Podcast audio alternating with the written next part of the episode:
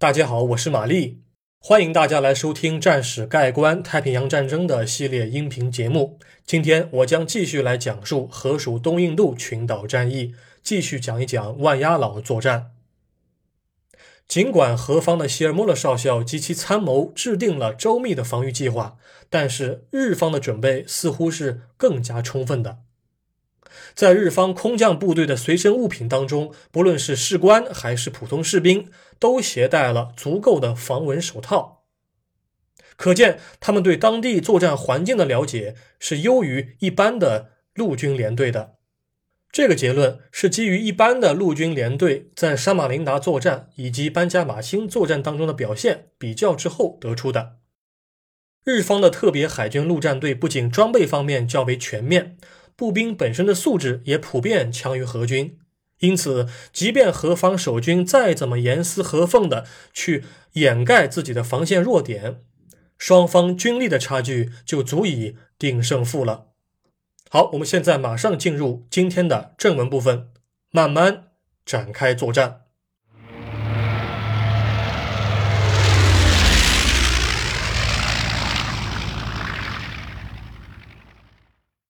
高速突击，日军两栖登陆，首日拿下万鸭老城。在正式描绘战场前，我想还是先来看一下日军方面的进攻计划。日军方面为什么要夺取万鸭老城？很显然，就是为了这里的机场和湖泊。我们都知道，美英合澳的大本营总司令部在爪哇岛，英国皇家海军、皇家空军以及英国陆军的主力驻扎在新加坡。为了让自己的手臂能够够到英联邦军队的心脏。那么，婆罗洲的古晋、班加马星、西里比斯的旺加西和肯达里，以及苏门答腊南部的各大机场，都必须被日方的地面部队所占领。占领机场之后，陆军航空兵得以进驻，以便在总攻发起前率先夺取何方、英方、美方在爪哇上空的啊局部的制空权。万鸭老这个地方虽然不是总攻的第一线。但是那里的机场和湖泊也是重要的兵力中转地，水上飞机一旦进驻湖泊后，就可以更加方便的侦察和警戒东面的海域，以防止美方太平洋舰队从珍珠港而来的武装干涉。日军决定使用两栖登陆和空降作战两种样式来夺取万鸭老。执行此次任务的是日方的东方攻略部队。由日本海军的特别陆战队担任进攻主力，其中两栖登陆部队主力为佐世保联合特别陆战队，简称佐联特。他们将分成两大方向进行抢滩。佐伊特从万鸭老城的西岸登陆，人数为一千八百人左右；佐二特从万鸭老东南方向的克马附近登陆，人数为一千四百人左右。佐连特的总指挥为森国造大佐，他的任务目标如下：第一，同时在万鸭老的西岸和东岸登陆，将城镇中心的何方守军包围，并切断城镇中心与南方守军的联系；第二，部队包围城镇之后，向南面的通达诺湖与朗格万机场挺进；第三，与空降部队进行协同作战，夹击朗格万的何方守军。佐连特将会在一九四二年一月九日从菲律宾的达沃出发，并于一月十一日的凌晨抵达万鸭老。这个时间和打拉根作战的时间比较接近啊，只不过两者使用的军种和作战模式会有一些差别。日军方面给空降部队的负担就得小一些了，因为他们本身的规模更加小。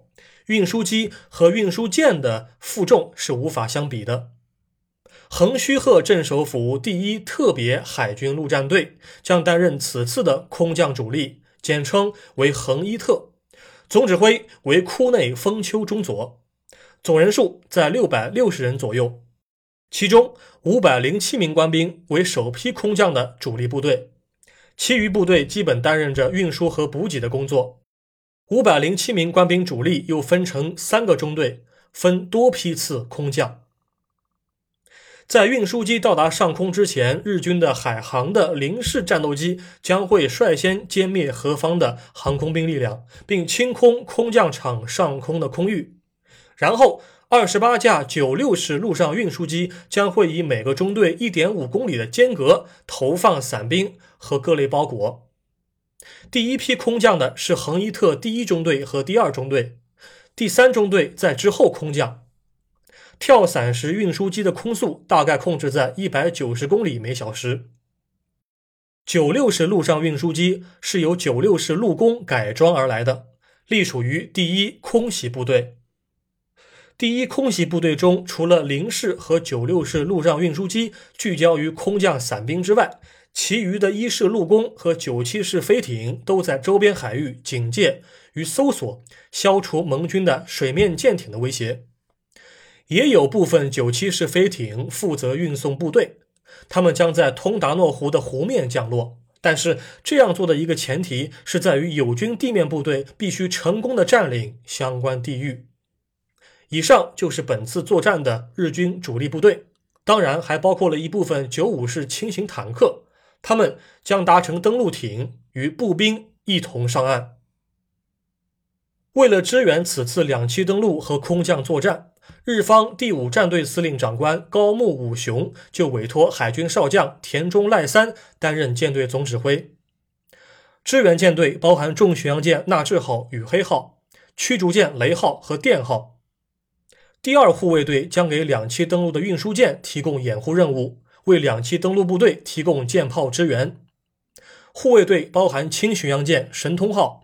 驱逐舰夏朝号、黑潮号、清朝号、早朝号、雪峰号、出风号、天津风号和石金风号，第二护卫队加上一堆哨戒艇、扫雷艇和驱潜艇，将给十艘运输船保驾护航。一九四二年一月十日，何军便早早发现了日方的运输舰。希尔莫勒少校在收到情报后，便立即调遣部队组织防御。之前说过的那个一百八十八人组成的步兵连称为万鸭老连，它被认为是守军当中战斗力最强的部队，装备多挺麦德森轻机枪，连长为克隆上尉。希尔莫勒少校命令该连去固守万压老的海岸线，欧洲民兵护着左翼，城市卫队护着右翼。尽管万压老连在左右两翼都有友军支撑，但是。要让一百八十八人去守卫两点五公里长的海岸线，也确实是强人所难。即使是每人间隔十米，一百八十八人还是守不全。况且这还是牺牲了所有纵深的扁平化的防线部署，是十分危险的结构。万压老连除了本身的轻武器相对较好之外，他们还配备有一门七十五毫米的火炮。用于炮击企图抢滩的日军登陆艇。希尔莫勒少校告诉克隆上尉：“如果日军意图包抄自己部队的后路，你就带领剩余的部队撤退到八公里远的提诺据点。这个据点的位置大概在万压老城镇和通达诺湖的终点处。但是在日军包围之前。”克隆上尉也必须遵守上级命令，死守海滩，击退日军的两栖登陆部队。一九四二年一月十一日凌晨四点左右，离当天日出还差两小时四十分钟，森国造大佐的佐伊特便悄悄地登陆上岸了。登陆地点分别在万压老城的西南面和西北面的海滩。当何方的克隆上尉收到敌军登陆的情报时，他凭借着主观臆测，觉得自己部队状况不妙，在没有派出巡逻队去滩头侦查的情况之下，就命令自己的部队向提诺据点撤退。大概是因为过于慌乱，克隆上尉在撤退时并没有和友邻部队打招呼。那门七十五毫米的暗炮还在朝着日军的登陆艇射击呢。友军就私自撤退了，把自己给卖了。佐伊特上岸后迅速包抄，敲掉了这门暗炮。而克隆上尉的左翼本来是欧洲的民兵，由马赛林克中尉指挥。他的部队成功压制了日军，但是日军随后便使用了重武器对民兵进行了还击。这里的重武器是马塞林克回忆时候想起来的观点。按照当时的佐伊特的配置，很有可能是九二式重机枪。当马赛林克中尉的欧洲民兵向南撤退的时候，他发现佐伊特的部分日军绕过了他们的防线，向万压老城区的南面逼近。此时大概是一月十一日早晨五点左右，离天亮还差一小时四十分钟。克隆上尉的部队与马赛林克的民兵会合之后，继续抵抗。民兵大概是一下子撤得太猛了，在回撤到安全区域后，马赛林克和总指挥希尔莫勒少校取得联系。希尔莫勒少校反而让他去夺占前方的桥梁，但是当民兵重新赶到那儿的时候，桥梁已经被日军占领了。于是民兵再一次后撤，巩固防线。这下跑了一些冤枉路。当天早上八点半，佐伊特的两股登陆前锋部队便成功的夺占了万雅老城区。希尔莫勒少校在得知日军登陆的消息之后，便决定派遣老兵预备兵团前去增援。希尔莫勒少校派遣了五个战斗小组前去提诺据点，与前方后撤的部队会合。好，讲到这儿，咱们先暂停一下，请各位注意一下，我在之前的音频当中可能也已经提过了，我在这儿再插一句嘴啊，河属东印度皇家陆军部队编制中的战斗小组称为 brigade，你可别把这个名词当做步兵旅，因为 brigade 也有步兵旅的意思，但是啊，何军没那么大本事，brigade 它是介乎于步兵班和步兵排。之间的一个编制，有点像当代北约军队当中的 section。装备较好的战斗小组，它是有机枪火力支援的；但是装备不足的话，也就是一般的步枪兵而已。俄军一般是在调兵遣将的时候，会以这个 brigade 战斗小组为基础单位进行调兵遣将，所以我一时当时找不到合适的一个词来称呼这个小组，那么我现在就用战斗小组。来代替了啊，因为你翻成火力组嘛，它万一这个没机枪，它就不能被翻译成火力组。它又不同于一般的步兵班，它很多时候这个 brigade 作为援军是去支援前方的火力的，所以我这儿只能用战斗小组这四个字来暂时代替了。如果未来我找到更好的词儿，我会给各位打一声招呼。现在咱们来看一看东南岸的战事。在万压老城区的东南面是克马地区、阿加马迪迪地区和比通地区。阿加马迪迪是万压老城镇和岛屿东面比通小城的一个终点，同时它向南的道路直通俄军的水上飞机基地，也就是通达诺湖。显而易见，阿加马迪迪是一个丁字路口，守好这个地方是俄军前期的首要任务。负责东岸防御的是俄军老兵预备兵团的 A 连，由拉迪马中尉指挥。拉迪马中尉的部队在当天早晨埋伏在克马阿加马迪迪中间的道路两旁，他的部队在此处构建了机枪阵地以及反坦克路障，以应对即将登陆的日军部队。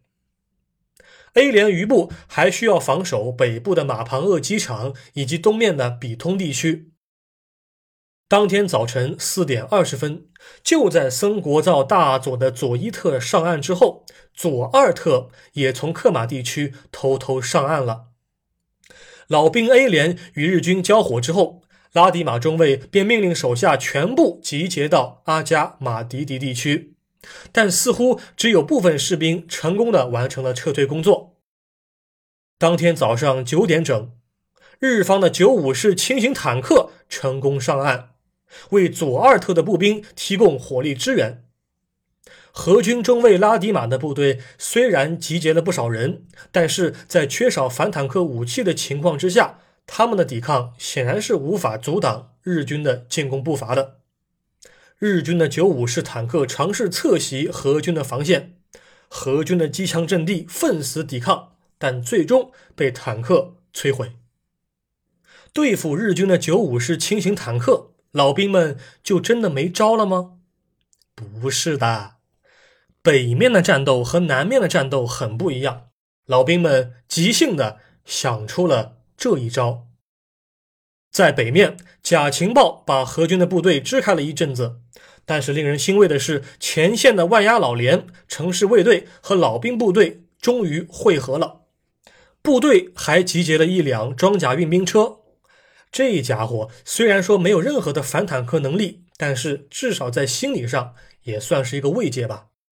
此时此刻，何方守军不得不面对日军九五式轻型坦克的进攻。老兵们灵机一动，把路旁的一棵树砍了一半，自己埋伏好。一旦日军的九五式轻型坦克开到大树边上时，他们就把这棵大树给放倒。这不，马上就来了。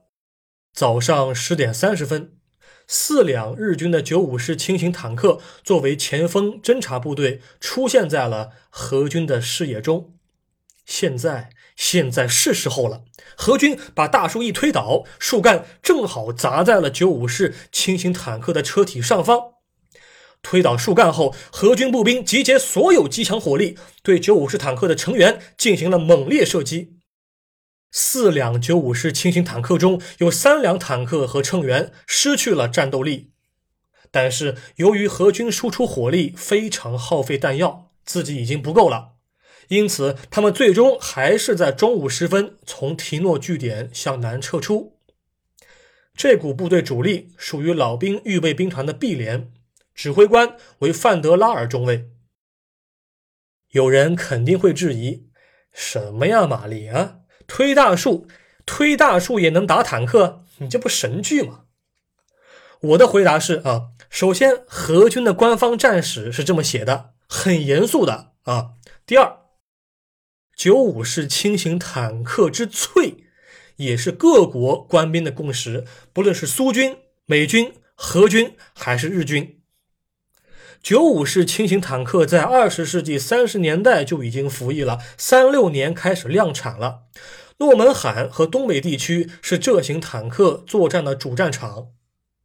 然而，不论它在实际作战当中怎么样改进，它的正面装甲厚度一直是保持不变的。九五式轻型坦克最后的正面装甲位于车体前部，是十二毫米。啊，甚至有日本人自己人说，九五式轻型坦克的装甲是厚纸板厚的纸板粘成的。因为在那个时候，东亚大陆上没有足够强劲的对手，所以九五式坦克一直保持着这种轻量级的身份定位。何军使用机枪和大树，完全有可能使九五式坦克失去战力。